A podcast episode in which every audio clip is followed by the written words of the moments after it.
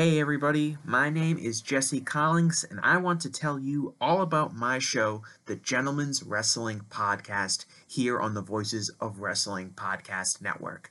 On the Gentleman's Wrestling Podcast, we do a thorough analysis on the biggest issues and trends within the pro wrestling industry.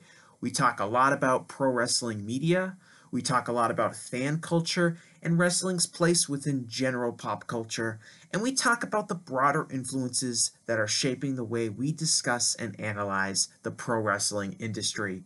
We've had some of the brightest minds in the pro wrestling intelligentsia on the show, including WrestleNomics host Brandon Thurston, both Rich Kraetsch and Joe Lanza from the Flagship Wrestling Podcast, Trevor Dame from the Through the Years podcast, and a whole lot more. This isn't a show for hot takes. It's not a show recapping the latest episode of television. This is a show focusing on the biggest topics in pro wrestling and doing a deep dive on the real stories behind the surface level analysis you might find elsewhere. The Gentleman's Wrestling Podcast is available wherever you get your podcasts, and we'd really appreciate it if you gave us a try. Thanks. This podcast is a member of the Voices of Wrestling Podcasting Network. Visit voicesofwrestling.com to hear the rest of our great podcasts, as well as show reviews, columns, opinions, and updates across the world of wrestling. Hit my music. You're listening to Music of the Mat on the Voices of Wrestling Podcast Network. Hello, and welcome to Music of the Mat, the podcast devoted exclusively to the music of pro wrestling. It's all part of the Voices of Wrestling podcast network. I'm your host, Andrew Rich. This is episode 151, and it's a taste of 2022. And today I am joined by a first time guest here on the show. He is a contributor at Voices of Wrestling, as well as one of the hosts of The Good, The Bad, and The Hungee, also on the VOW Podcast Network. It's Fred Morlan. Hello, Fred. Hello, Andrew. How are you today? I'm good. How are you? Doing okay. Doing okay. Just trying to. This is the first day of the uh, bomb cyclone uh, that has struck the United States. So we're all huddled for warmth uh, as temperatures dropped uh, under zero. Yeah, we got a bunch of uh, rain and wind here uh, today. Um, no snow, thankfully, but uh, it, it, will get colder for sure later on the weekend. Um, but actually, uh, Fred, this is not the first time we've podcasted together. That is uh, correct. Because we were both on the classic TNA episode of Five Star Match Game a while back, which, uh, not to brag, but yours truly was the winner of said episode. But you know what? Hey, we're all winners on this show, Fred, so it's going to be a fun time, I think. yeah, yeah. Uh, I have not studied for this episode. I only listened to 10 songs, so. You'll be fine. You'll be fine. Don't worry about it. Um, yeah. Well, since it's your first time on the show here, Fred, I'll ask you this question. Uh, how did you become a wrestling fan? How'd you get into it?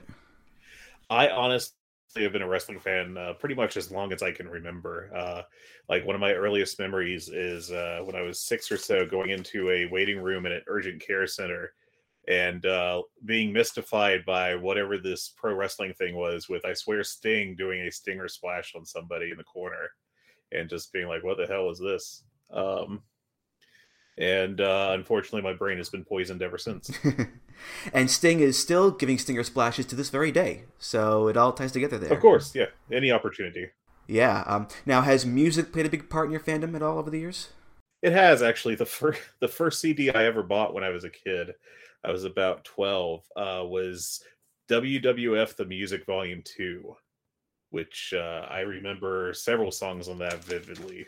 Uh, I think it had the first Stone Cold Steve Austin track, but for some reason they had clippets of him like talking shit over top of it, um, which was truly a bizarre decision, and uh, had a bunch of uh, bops on there. That was actually that was like the highlight, the the the high water mark possibly of Jim Johnston's output. Um, like Ahmed Johnson's theme was on it, which was great, and uh, uh, I think the early Rocky Maivia babyface theme, which was underrated. And... Mm-hmm.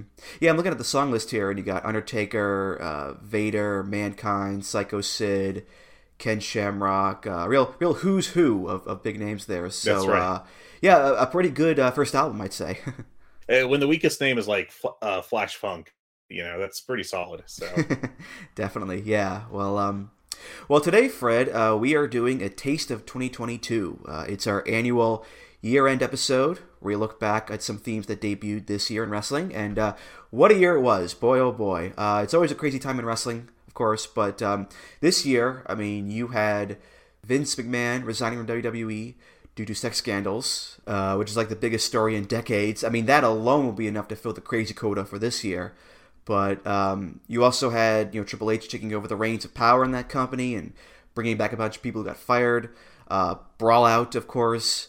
Uh, Cody leaving AEW. Uh, Tony Khan buying ROH. The whole Kota Ibushi stuff with New Japan and Jeff Jarrett jumping ship and a billion other things. I mean, Shibata came back this year and wrestled Orange Cassidy on Rampage, and that's like the eighth or ninth craziest thing to happen this year. I mean, it's yeah. it's it's never a dull moment for it. That's for sure. No, this was a wild year. Like this will be really interesting to go back and uh, give a close look at in 20 years, especially because some of these things, you know, we don't even know the full fallout of them. Like Vince is apparently trying to come back despite like any sane person seeing how that would be a terrible idea for himself and the company. Uh, we still don't really know like what the true fallout of brawl out is. Just bonker stuff all up and down the way. And it never ends. I'm sure next year will be, you know, even more madness because wrestling it can just it can never be stable. It can never be sane and steady. It always has to be just crazy all the time, always. yeah. Yeah, and just you know, even the little things like uh, the shift to in an NWA away from Aldis's vision to uh, something with Tyrus on top um, for whatever value that will give them, I guess. Uh, yeah, just uh, very interesting year all over the place. Mm-hmm. Yeah, I mean, as far as like personal highlights go, I'd have to say, you know, going to Forbidden Door is the big one this year for me. Um, I mean, that was just like a magical night and a magical show, and to be there live in the suite was just incredible. Um, what about you, Fred? Uh, any highlights this year you want to mention? Uh, I mean, starting the podcast is, is, a pretty big one, I'd say. So, uh, I was not expected to uh, be asked to do a podcast yet. Tyler was foolish enough to do that. Um, just kidding. He's uh, awesome. Uh, yeah, I mean, I think it's been, um, you know, in spite of clap crowds and everything else, I think it's been a pretty good year of wrestling, and yeah, I uh, have not been able to go to a show live this year, but I will be at uh, Dynamite in January, which should be a lot of fun. And uh, yeah, uh, just I think it was uh, at the first half of eight of the year for AEW in particular. I think was really special, and uh, you know we got the FTR Briscoes trilogy, which I think far exceeded anyone's expectations. Even though I think everyone also agreed that those are two very talented teams, but I don't think anyone could have seen them putting on three matches that if you gave them five stars each, no one would really argue with you too much. I don't think. Yeah, I mean, I went five stars on two of them, so and the third one's not that far behind. So uh, yeah, p- pretty pretty good series, I'd say, pretty good series. But um, but anyway, let's get to these themes here. Uh, again, this is a taste of 2022. I call it a taste because it's not a complete list of new themes that debuted this year. It's just a sampler I can't cover everything, and I do have my own blind spots, of course, but uh, still, we have 10 big songs to get to here. And we'll start off in AEW, actually, with one of the people that they signed this year Swerve Strickland, former AEW World Tag Team Champion with Keith Lee. And uh, Swerve's theme is by Swerve the Realist. Hmm, I wonder what that could be. Featuring Flash Garments, this is Big Pressure. Swerve, swerve, swerve. Swerve, swerve, swerve.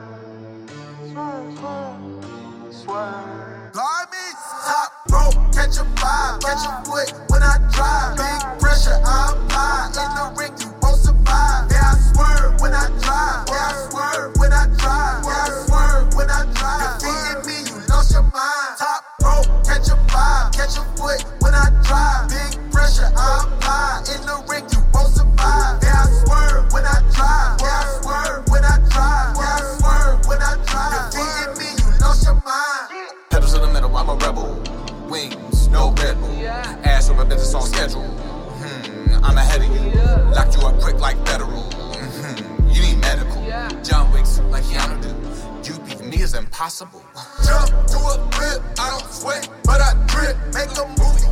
clip. So the good thing about being a rapping wrestler is that you can make your own themes, and that's what Swerve did here. Um, it's not a very long song, and uh, he doesn't really rap a ton in it either. Most of it is just Flash Garments doing the top rope, catch a vibe, I swerve when I drive part, and Swerve just does the actual two verses in the middle, but uh, still a pretty catchy hook and a pretty catchy beat and song all around, I'd say, Fred. Yeah, I think this is actually like of all the songs we listened to today, this is the one that sounds most like a song you would catch on the radio. Um, I, it actually sounds like something that someone would put out in the year 2022 as a popular song, and it, I think that helps it. You know, gives it a, a verve that other songs don't really have. Um, this is one of my favorite AEW themes. I think it's one of the strongest ones. I do think they might want to think about doing a stronger stinger coming in if you're going because I I've always noticed that like the the skr skr, you know, swerve swerve part uh kind of just blends into the audio mix on Dynamite. Um but you know, I mean, I think the song itself is great. Mm-hmm.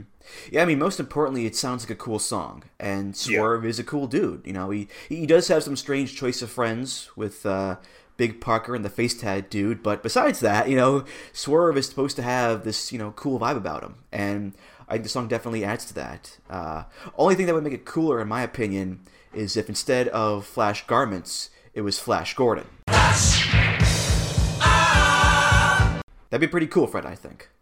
Uh, what would probably make it less cool would be Flip Gordon. Hey, folks. Got him. We have fun around here, don't we? Uh, um, but yeah, you, you, mentioned the Stinger. I mean, um, we played the single version here on the show. The one on TV has the Whose House Stinger. Oh yeah, which, I, always forget. I mean, right, it, it, does sound a little awkward in the mix, I think, um, but I can see the thinking behind it at least. Uh, so there's that. Um, but uh, but yeah, I mean Swerve, you know, he's I think one of the best signings they've done this year in AEW. Uh, he's got a very you know bright future ahead of him in the company, I think, um, given his skill level. And um, my one curiosity is how this new group is going to play out with you know him and uh, Big Parker and the face tat guy because um, there are some big questions about their skill level, I think. uh, but uh, then again, he has Rick Ross on his side, and Rick Ross has been awesome in AEW, so there is that at least there, Fred. So. Rick, Rick Ross may not be allowed on a live mic on AEW ever again, though, which is, uh, you know, the downs- downside of that uh, segment. Um, yeah, if you asked me a week ago, I probably would have said that if Swerve was challenging for the world title as a top heel in a year, I wouldn't be surprised. I, I still think he has that upside. I just worry that he may lose a little momentum with uh, if these got two guys are just not up to it, which is kind of how I'm feeling after Wednesday night. Um, Parker Boudreaux like landing one punch and then wiggling his arms everywhere um, over yeah. and over, uh, which was just a bizarre Super NXT mannerism. And then honestly a guy that you could have told me was uh, like a rail jumper as the the former minor league baseball player uh, whose name I've already forgotten. Um, I don't know. I feel like they're taking a big gamble there when you probably could have gone with some safer bets, but it'll be interesting to watch if nothing else. Mm-hmm. I, I agree. Yeah, yeah. Gonna go now to New Japan Pro Wrestling and the theme of Rock Hard. Juice Robinson. Uh, Juice turned heel this year and joined Bullet Club. Got a new theme song too. This is by Kubrick, and it's called Chosen One. Bullet Club. For, for, for, for, for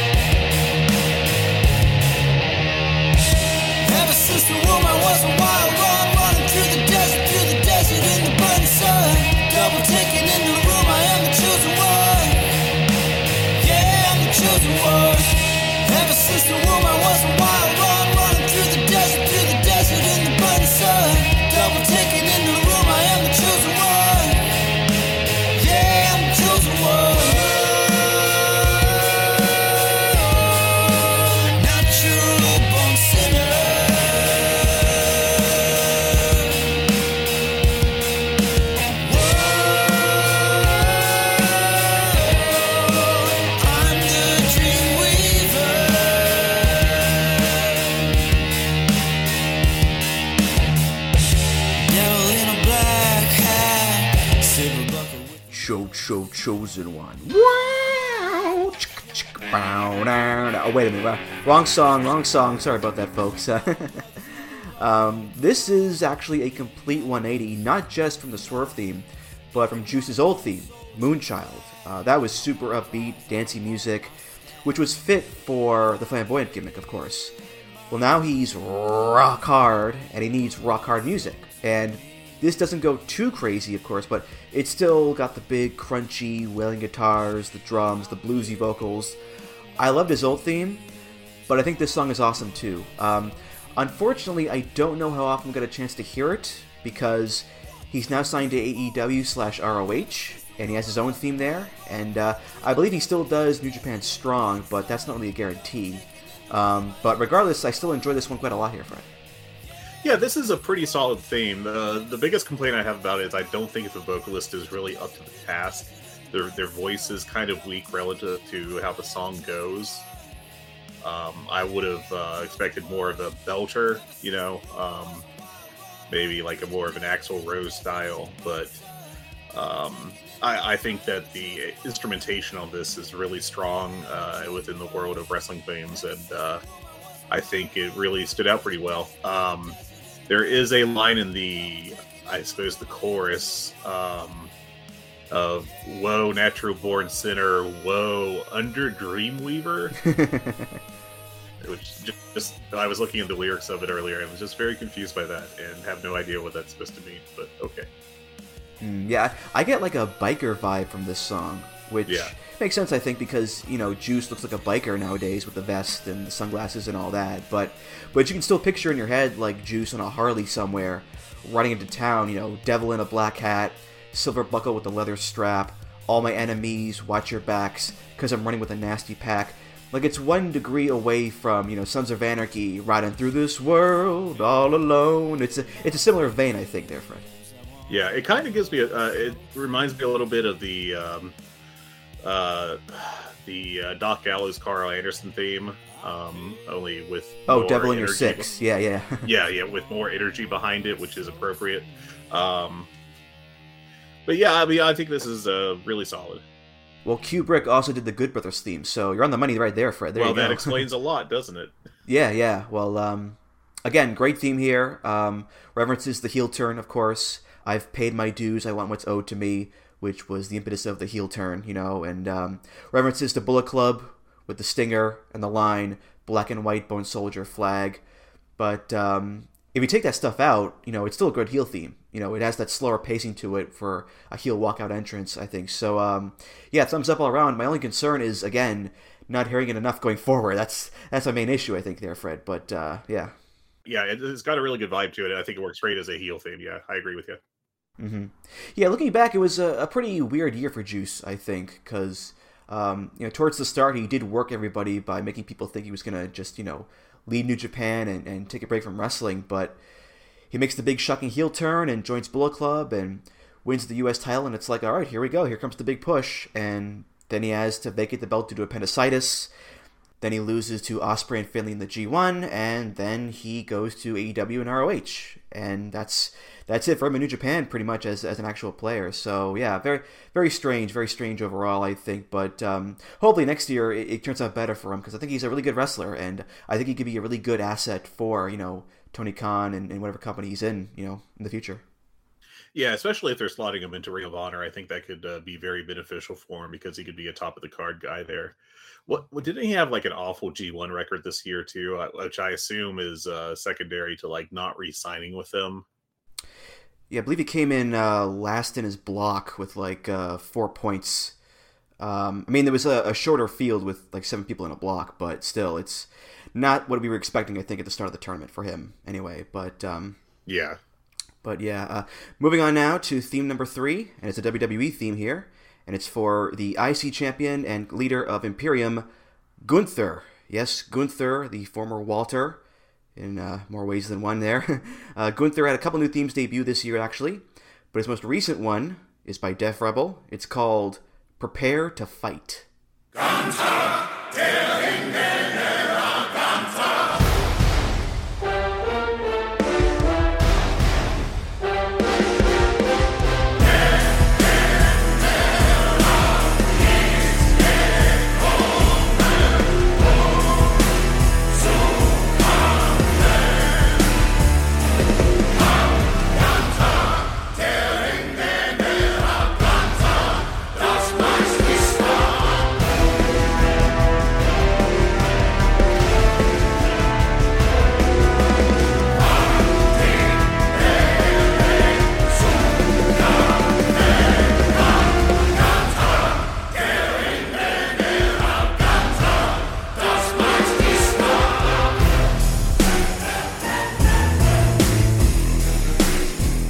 Okay, Def Rebel, here are the notes for the new Gunther theme we want.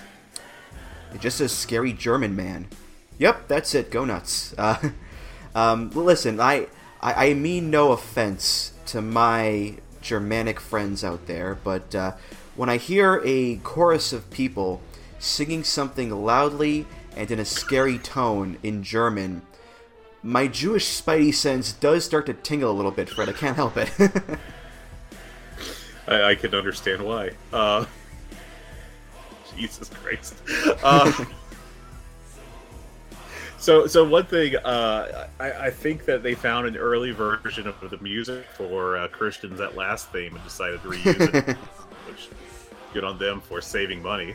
Um, I, I also am very bemused by how much of the lyrics are apparently just about like establishing his name. Like he is no longer Walter; he is Gunther, and we will sing that over and over. Yeah, the lyrics they're about as uh, standard as you can get, really. Um, Gunther, the ring general. Gunther, the general has come to fight. Gunther, the ring general. Gunther, the measure is there. Have the honor to fight. And that's it. That's the entire song, really. and so, you know, it, it makes sense. You know, it, Yep. it he's big, scary, ominous Gunther with his impactful, scary theme song. It's about fighting. It all makes sense. The problem, though, is that you can't really help but compare this to you know previous Gunther songs, including the Gunther song, the Walter song, Symphony Number Nine by Dvorak. And you know, it's just it's not the same. It's too slick. It's too modern, and it doesn't have that sense of you know that sense of awe and majesty that the old Walter theme did, Fred. Yeah, it's very uh, cacophonous. I'll say there's just a lot going on, which seems to be the case with uh, pretty much any modern WWE themes. Um, uh, like with this, I think it would have been better with um, just being an instrumental without the, the singing over top of it. But you have the singing, you have uh, like the bass cranked up to twelve. Um, you have the the I, I think synth strings rather than actual strings, horns, um, just all kinds of stuff going on on this track. Uh, and I actually I, I like the instrumentation for the most part.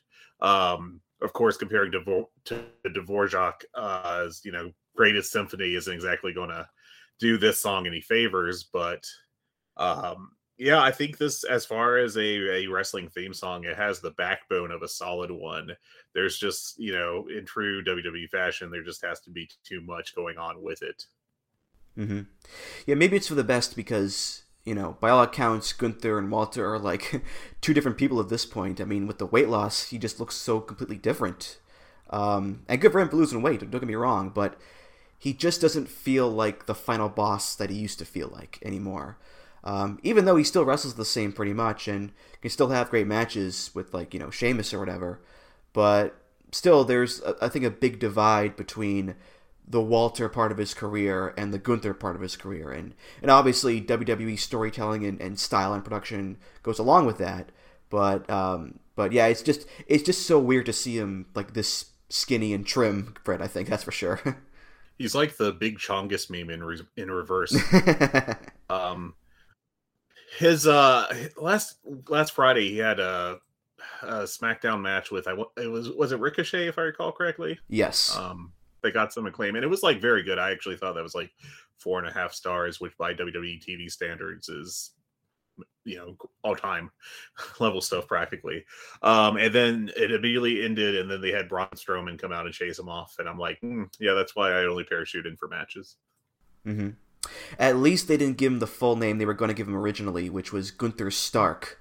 Which, Oh, yeah. uh, for those that don't know, is the name of an actual Nazi. So they did dodge that bullet at least there, Fred. So That was uh, the second time in the past few years that they uh, just decided not to use Google when they came up with a name for something after the uh, submission sorority attempt uh, about eight, seven years ago.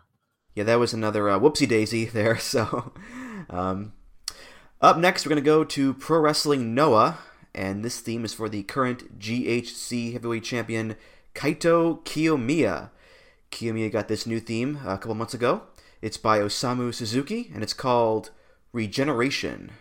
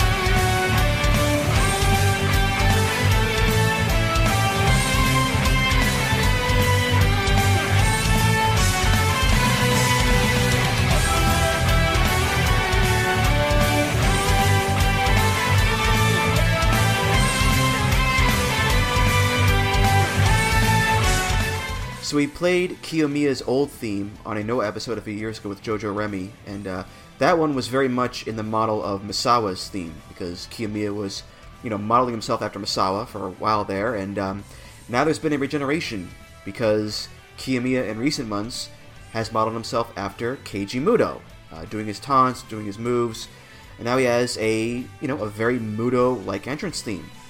It does sound like a mashup of Hold Out and Trance Magic, two famous Muto themes. So um, it's a good song. Don't get me wrong, it's, it's a good song, but if you know your Muto themes, the influence is quite clear, I think, Fred.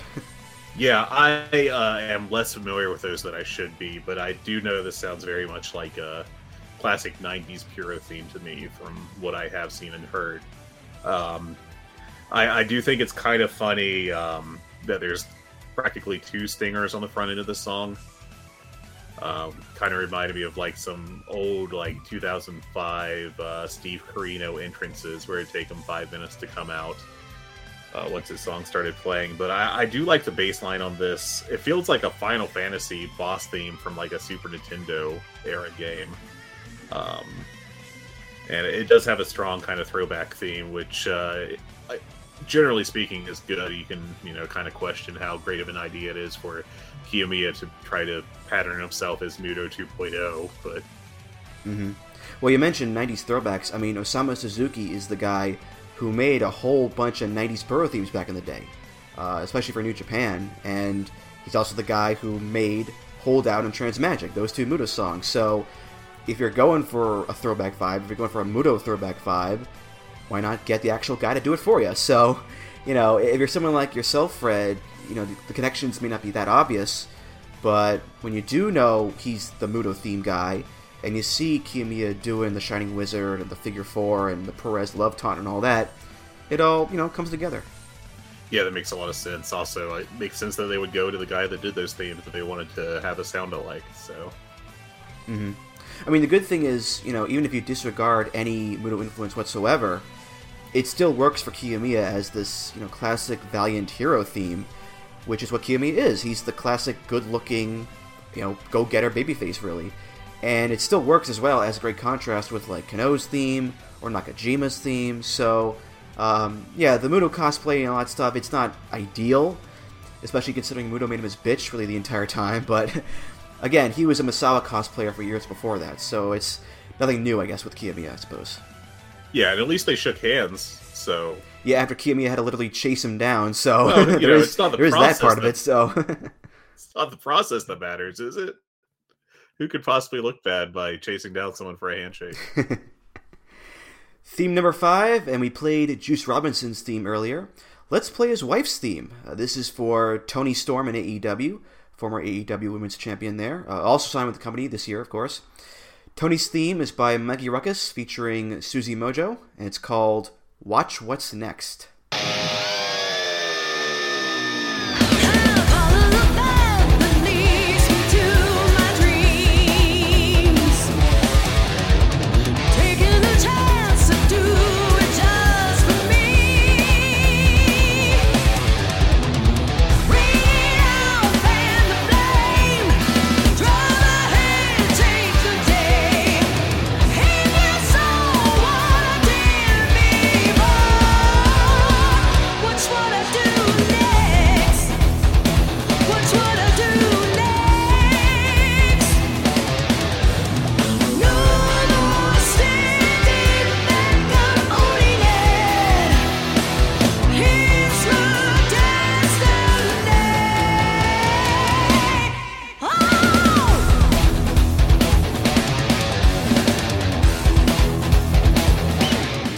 So speaking of heavy influences, I can think of two big ones here. Uh, first of all, Barracuda by Heart. Yeah. That seems fairly obvious, I think. And uh, the other one is Immigrant Song by Led Zeppelin uh, with the guitar riff. Down, down, down. So very much a classic 70s rock vibe here. And, uh, and Toni's always had that, you know, rock chick vibe to her anyways. That aligns up there nicely. But yeah, not a not an original sound by any stretch of the imagination, but um, still a pretty kick-ass song, I think, Fred. Yeah, I, I think this is one of Rukus's uh, best pieces of work. Um, every time that Storm comes out, my if my wife is in the room, she'll refer to her as Barracuda because of the sound the, the similarities to that song by Heart. Um, I, I, do think it's pretty similar in general to what Heart did too um, with the. I think it was the Wilson sisters that made up that band, but um, yeah, I like this a lot. Uh, I really like the drums on this in particular. Um, the the drummer's doing a lot of work here, and I think it really fits Toni Storm's character in general uh, very well. Mm-hmm. Yeah, it's funny to think of it as like the flip side of Juice's theme, which is also a rocker, but it's slower, it's moodier, it's more healing. Whereas this is fast paced, it's lively, it's it's definitely feels more like a face theme. Uh, even the lyrics, I'll follow the path that leads me to my dreams. Taking a chance, I do it just for me. Ringing out, fan the flame. Drive ahead, take the day. If you saw what I did before, watch what I do next. Watch what I do next. No more standing back. I'm owning it. It's my destiny. Like, it's the same sort of message as Juice's theme. You know, it's my destiny. I'm going to make it my own or whatever. Except with a, a much clearer face slant to it, I think, Fred. Yeah, this is a tremendous babyface theme. Uh, I think it could also work as a heel theme. They'd probably want to rework it a little bit musically, maybe make it, uh, you know, a deeper tone or slower or something along those lines. But yeah, I, th- I think this is uh, really good work. Mm-hmm. Yeah, and uh, Susie Mojo, I looked her up. Uh, she is an indie singer from Florida, and uh, she sings the song, and her voice is heard every week on national TV. That's that's pretty cool, really, how it works out like that, and and, and cool for Toni to be in AEW as well. I think, um, much like Swerve, I think she's been a great signing for the company this year. Um, just you know, looking cool, being cool, having hard hitting matches with you know Jamie Hayter and Hikaru Shida. Um, it's a lot better than her taking pies to the face in WWE, that's for sure. yeah, and I think a good business uh, move by Toni Storm to jump as well. Uh, I think she really bailed out the women's division this year with all the the aftermath of uh, the Thunder Rosa uh, drama that was you know leaking onto TV. Her coming in and uh, you know holding the then interim championship uh, no longer. Um, I think she really helped kind of make everyone forget about all that and just kind of got the division somewhat back on track. And I think Hayter's really, you know, took the baton from her and is doing a lot of great work so far. Mm-hmm, definitely, definitely. So going back to WWE here with our next theme, and uh, a lot of people returned to WWE after Vince left and Triple H took over. Uh, Braun Strowman, Karrion Kross, Hit Row, Dexter Lumis, all the stars, all the stars are here. But we're going to talk about one man in particular, and that's good old Bray Wyatt. So get your QR codes ready, your decoder rings, what have you. Bray's new theme he got this year is by Code Orange, and it's called Shatter.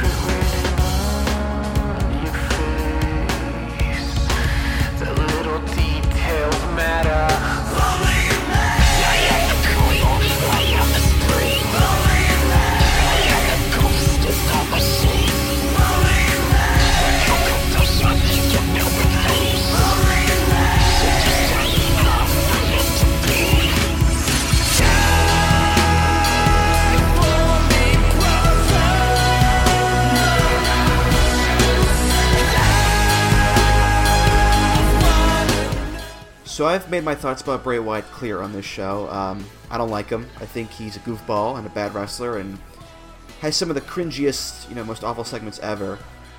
But, but, the man has had some great themes over the years. So, you know what? Give me a top hat and call me Uncle Howdy because the bastard's done it again. I really like this song a lot. I still don't like him, but the song is, I think, really good, Fred as someone who has not watched a segment of his since he returned, just because I had no real interest in it, uh, do they use the whole instrumental intro for like on TV, or do they just kind of skip pretty quickly to the verse? I think he walks out during the intro and starts talking like right after it or like towards the end of it, but I'm not sure. So that is a long intro for uh, for a TV theme song. But I agree with you. I do think that this is uh, actually a really good song. Um, I still prefer his uh, Dirty Swamp Wizard uh, theme with the initial run of the Wyatt family. Uh, I think that's one of the greatest wrestling themes ever. Um, I think this works really well. The end of the chorus um, uh, kind of reminds me of uh, Trent Reznor's vocals in the 90s, especially. And uh, I don't know, it has a very unique feel, especially when you get to the song. It kind of avoids what I feel like is a common issue with WWE themes, where there's just like it's way overproduced with too much stuff layered on top of it. And I think this is a, a musical highlight for them right now. Mm-hmm. Yeah, I picked up on the Reznor Nine Inch Nail vibes as well with the vocals.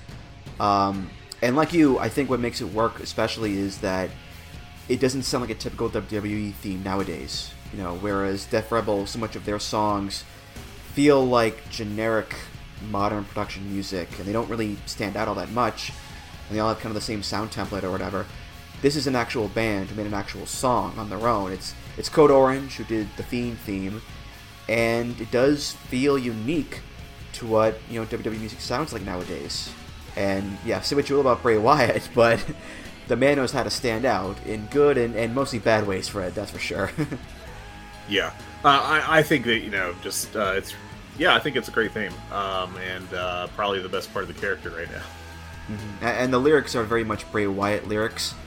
You can throw it all away when things break, things shatter. Keep it written on your face. The little details matter.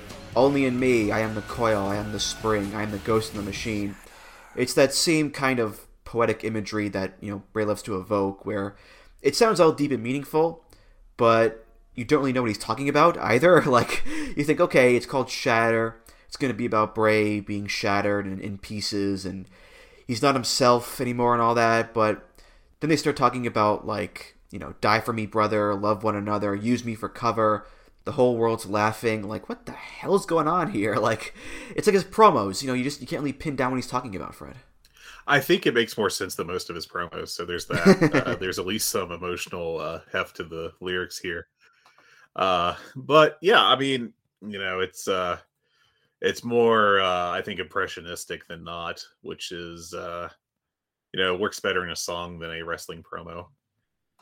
Uh, just so, uh, just to share, because earlier I sent you a screenshot of how Genius.com recommended I go to uh, a VeggieTales song while looking at the lyrics for Gunther's theme. Uh, this one is suggesting I go to either Face to Face by Juice WRLD or the 12 Days of Christmas. So, huh, well, quite the uh, spectrum of songs there. yes. yes, yes. Well, um, theme number seven, and we're going to go now to Impact Wrestling. And uh, one of their big debuts this year was Speedball Mike Bailey. Back in the States after many years of being banned. Uh, Speedball's theme is from the In Pictures Music Library. It's by Sergei Kolosov and Paul Thorn, and it's the instrumental version of a song called Where Do the Gone Things Go?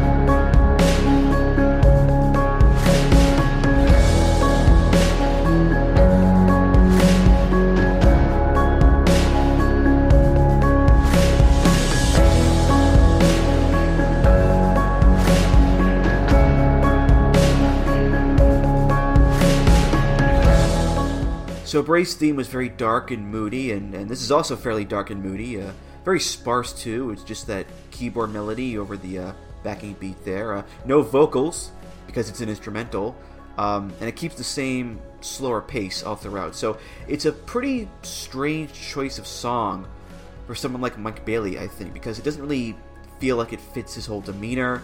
It feels a little too slow and morose, I think, but I guess when you're picking from a library, you're not really getting that personal touch. Um, so yeah, kind of a kind of an odd one for Speedball here, Fred.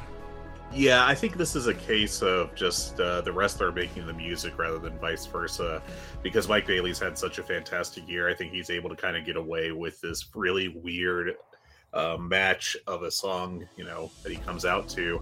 Like on his last uh, pay per view match, he's coming out and doing like a couple board break karate strikes before going to the ring. While this goes wall, and it's just like doesn't make any sense whatsoever um, as a combined thing. Uh, I do think that uh, it, it feels very impact-ish. Uh, I, I, can only really point to Josh Alexander's theme as one that I've heard a bunch this year that sticks out to me uh, from them. But it feels like that they have a bunch of themes that have this kind of vibe, especially with what I can only refer to as like the movie trailer blah kind of sound which is the backbone of this song, and it kind of pops up in Josh Alexander's too, to a lesser extent. Um, but that's like uh, eighty percent of the song. Um, I do think the song would be a lot better as a theme song if it was it was faster. If they just picked up the pace on it some, especially for Mike Bailey since he works so frenetically and is there's hardly a down moment in his matches. But uh, you know, I also don't know what kind of a budget Impact has, so you know, I, I kind of Not I, enough I, for- I just Oh, sorry. Go ahead. I was just going to say I assume not enough to like you know commission something specifically for probably their most important wrestler this year. Yeah, not enough to uh, hire back Dale Oliver, I guess. I don't know, but um, but I mean, yeah, I mean, with this song, I guess I can picture it as like training montage music with Speedball in a gym somewhere, just kicking things over and over again, and some wise old master looking on in approval or whatever. And I can see it in that way, but as entrance music, it's just it's a little too somber, perhaps. Um, and also, it doesn't help that when I think of Speedball themes, I think of his theme on the Indies, which is Brass Monkey by the Beastie Boys, which is totally different than this one in every way. So, um, I mean, it'd be pretty cool if he had that song in Impact. Don't get me wrong, but I don't think Anthem has enough in the budget for that one either. So, Yeah, I think that's probably going to be a little bit outside of their reach. Um, but yeah, that's uh, you know, I, I don't I don't particularly care for that song as a theme for Bailey either because he doesn't feel very Beastie Boys to me. Like he feels very clean cut, and uh, the the band of "You Got to Fight for Your Right to Party" is uh, strictly the opposite in terms of attitude from how Mike Bailey presents himself right now. Um, but it, at least uh, matches him better in terms of tempo. well, he is a nice Canadian boy. I do agree on that. But yeah, um, but yeah, Speedball man, he had an amazing year. Um, I mean, not just in Impact, but on the Indies. Um, he was the clear MVP of WrestleMania weekend this year, and he just hit the ground running uh, when he came back to the states. So yeah, I'm looking forward to seeing what he does next year for sure. Yeah, I think he and Alexander are really doing a lot to keep Impact relevant, and uh, hopefully he gets uh, you know a main event push in the coming year because they've already taken the X Division belt off of him, and uh, you know I think that that's the only way place for him to go in the company.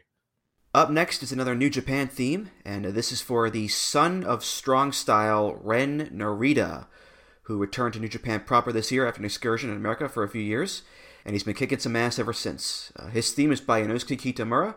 It's called Maverick.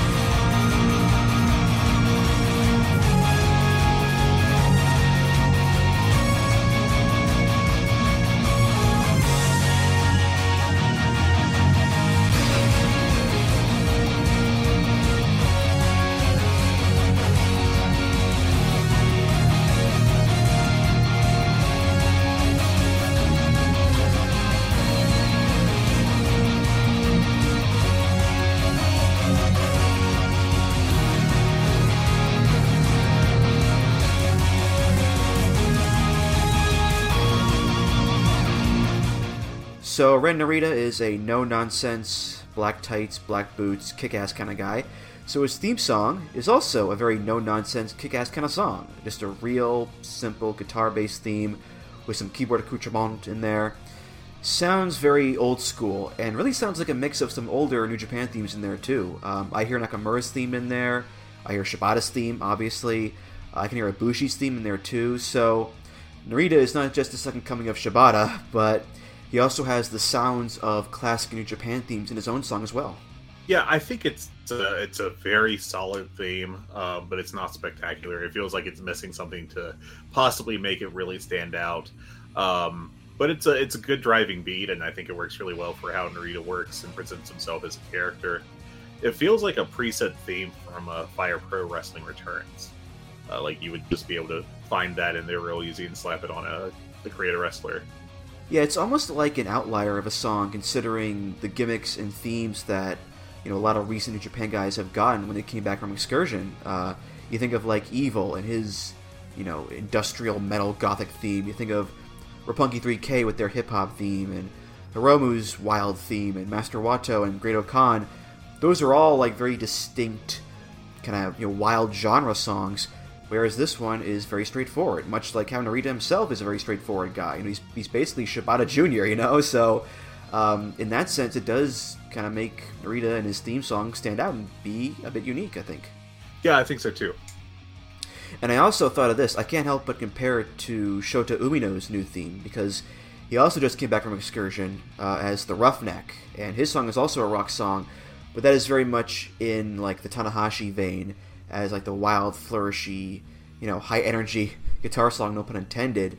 Um, and Umino and Narita are very much being set up as like a Tanahashi Shibata dynamic, where you know one is the good-looking, flashy ace apparent, the other one is the serious ass kicker. So none of it seems by accident; it all seems by design. So uh, I'm looking forward to seeing how those two develop really going forward. I think, Fred yeah, that'll be really interesting over the next couple years.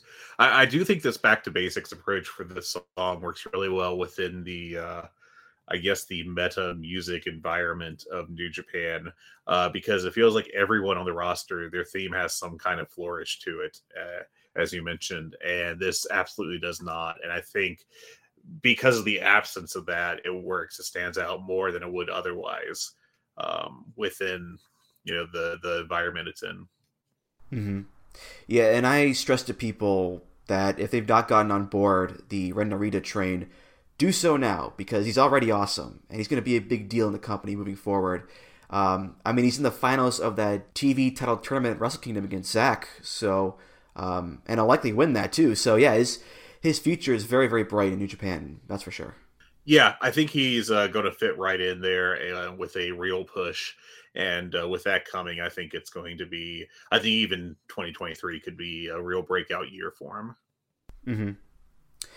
Second to last theme here, and we're going to go to Dragon Gate and talk about a stable theme here. Uh, the stable that debuted this year, Gold Class, which uh, started off with Kota Minoura, Naruki Doi, Kaito Ishida, and Minorita, uh, but now it's just Minoura, Minorita, and Benkei. Uh, this is by Akma, our good pals Akma with the song Golden Classic.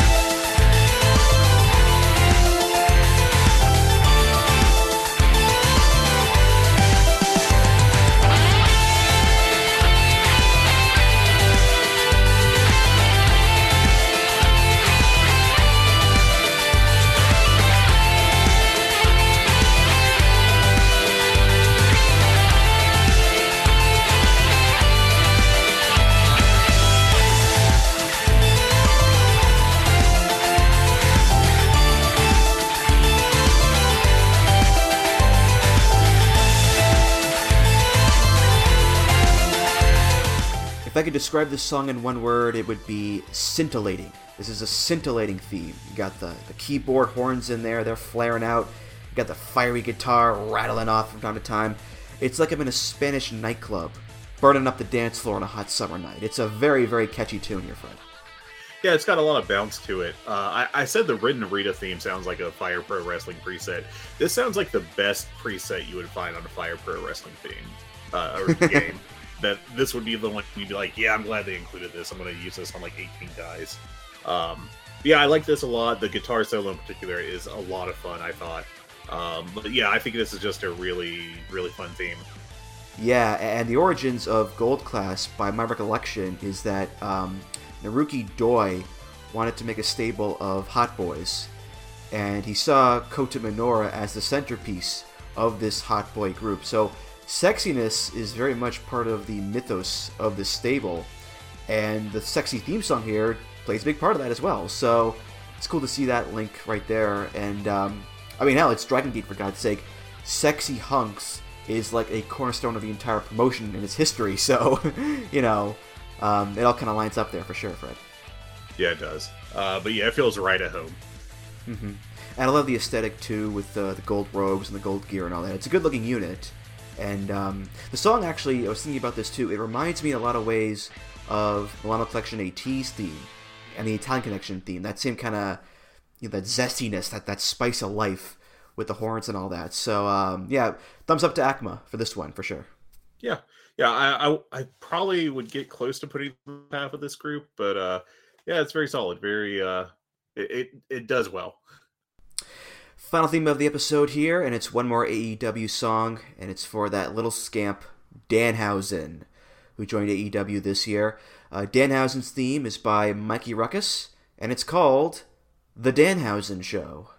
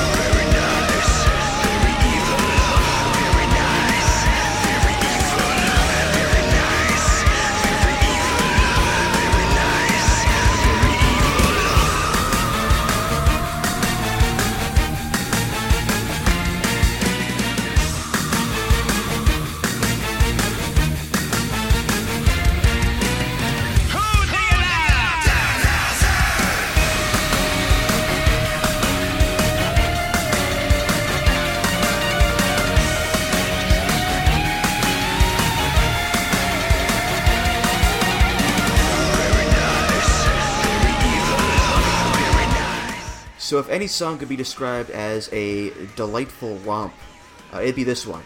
Um, of course, it's hard not to be a delightful romp when you base a song around the Munsters theme. Uh, but yeah, this this has you know campy '60s TV show energy all over it. I mean, I can just picture Danhausen being chased by a monster like Scooby Doo, you know. And I mean, it's called the Danhausen Show. The title alone implies classic TV theme. Um, so yeah, this song is, uh, as they would say, Fred, very nice, very groovy. Yes. Uh, I just picture Danhausen running with like a cloud of dust forming around his legs and his legs just popping out, going in circles. uh, this is this is perfect for uh, Danhausen. Is I think the might be the best theme that uh, Mikey Rukus has been involved with. It's just, uh, I mean, great musically. It's got a great idea behind it, and uh, I think it does it a lot better than his uh, what was Danhausen's Ring of Honor theme uh, which I kind of half remember as just kind of having an idea similar to this, but not getting close to delivering it. Uh, I thought the piano in this was a really nice touch. Yeah, the piano's really nice. I like the vocals too. Very nice, very evil. Yeah. You know, who do you love? Danhausen. There's, it, it's a very playful song. All sorts of playful bits and bobs in there. And um, I have to give credit to Mikey Rukus as well for not going the tequila route Yes. because that was Danhausen's indie theme, Tequila, and instead he went for another retro sound. So um, yeah, good on him for uh, not going the obvious way there, Fred. Yeah, and I think this uh, kind of style works a lot better than uh, than trying to either outright use or kind of mimic tequila. Um, I feel like this will work a lot better for Danhausen and AEW with the big arenas and everything. Um, I, it's kind of like uh, it's like a if Rob Zombie went pop kind of situation. I feel like. well, Rob Zombie did do the Munsters movie, so you're on the board there again, right. Fred. There you go. There you go. Um, but also, what debuted this year was an evil Danhausen theme at Full Gear on the buy-in, which um, I think they said will not be released, unfortunately. But um, yeah, we got a normal Danhausen theme and an evil Danhausen theme, so uh, it's pretty cool, I think, Fred. Yeah, I'm curious if we'll get to see Evil Danhausen ever again, or if that was just like a complete one-off. Uh, it wasn't any follow-up on it, but maybe it's just going to be like a a once a year thing kind of with him, where he just randomly freaks out and then murders everyone with a spike. Mm.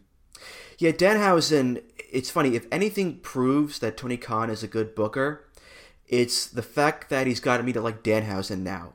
Because I used to not like him, and now I love him. and and they use him in the right way as like a comedy goon with best friends in OC, and he does get these like little moments where he gets some offense in and, and beats up the bad guys, but not too much. They don't overdo it. So yeah, Fred, I I become Pillhausen. I love that Danhausen now. It's crazy. Yeah, he's. I mean, this has uh, probably been one of the best booked uh, characters on AEW this year. Like he's just been slotted in the right place. He's been used correctly, and um, yeah, I mean, I think that uh, just it's been a great year for uh, Danhausen, and uh, hopefully next year, you know, he'll get. I, I don't know how much more you want to feature him because like he's not. I don't think he's an act you can really push as a serious threat without him going completely super spooky Danhausen um, which I don't know if you want to go either. But I think that what he's doing, like what he has done this year, is fantastic stuff, and uh, hopefully we'll get more of that in 2023. Hausen. Mm-hmm, for sure, for sure, Hausen. Uh, all right, that's going to do it for this episode of Music of the Mat. Thank you so much for listening, and uh, Fred, thank you so much for being here, and thank you for putting up with my post-COVID voice. Um, I'm still dealing with that, but uh, regardless, this was a fun time, man. Thanks so much. Thanks for having me on, Andrew. You still got some like sultry singing going on on your show, so I think uh, think the think the COVID voice isn't a problem. I think it turned out all right. It gave me some bass, some lovely bass in the mix there. Yeah, that's right. Um, any plugs you want to give? Go right ahead. Uh, sure. Uh, I, as you mentioned at the start of the show, I co-host a podcast on the uh, Voices of Wrestling network uh, called "The Good, the Bad, and the Hungee" with Tyler Fortis. Uh, we discuss uh, the latest happenings in AEW each week um, and uh, just kind of review where the promotion's headed, where it's coming from, and what you know you can expect to see on the horizon. And I think we have a special surprise coming on Monday night uh, when we record our next episode. That'll be out Tuesday probably. Um, so I, you know, if uh, uh, we got Stu Williams coming on, and we're going to start a project kind of inspired by his uh, Dynamite Dozen. So I think that it will be a lot of fun. All right, looking forward to it definitely. And um, Music of the Mat is, of course, part of the Voices of Wrestling podcast network, just like The Good, the Bad, and the Hungee. You can find all the great shows on there at voicesofwrestling.com. Follow the show on Twitter at Music of the Mat. Follow me on Twitter at Andrew T. Rich. Voicesofwrestling.com slash Discord for all discussions and comments. Voicesofwrestling.com slash donate. For any donations, just click the big donate button beneath the name Music of the Mat or Good, the Bad, and the Hungee. Either one's fine. If you donate, hey, thanks so much. You're awesome. And of course, rate, review, subscribe to the show on Apple Podcasts, Google Podcasts, Spotify, and many other places. Fred, thank you again, and I'll see you around. Take care, Andrew. Happy holidays, everyone. All right, for Fred Morlan, I'm Andrew Rich, and I'll see you next time and next year on Music of the Mat. Take care, guys. Music of the Mat is intended for entertainment and information purposes only. The songs used throughout this show are property of their respective copyright holders. Hi, I'm Case Lowe, co host of the Open the Voice Gate podcast. The one question I'm constantly asked when it comes to Dragon Gate is how do I get into the promotion? Well, stop asking and start listening to the Open the Voice Gate podcast released every Wednesday on the Voices of Wrestling Podcasting Network. For exclusive news and show reviews, look no further than the leader in Dragon Gate coverage, Open the Voice Gate.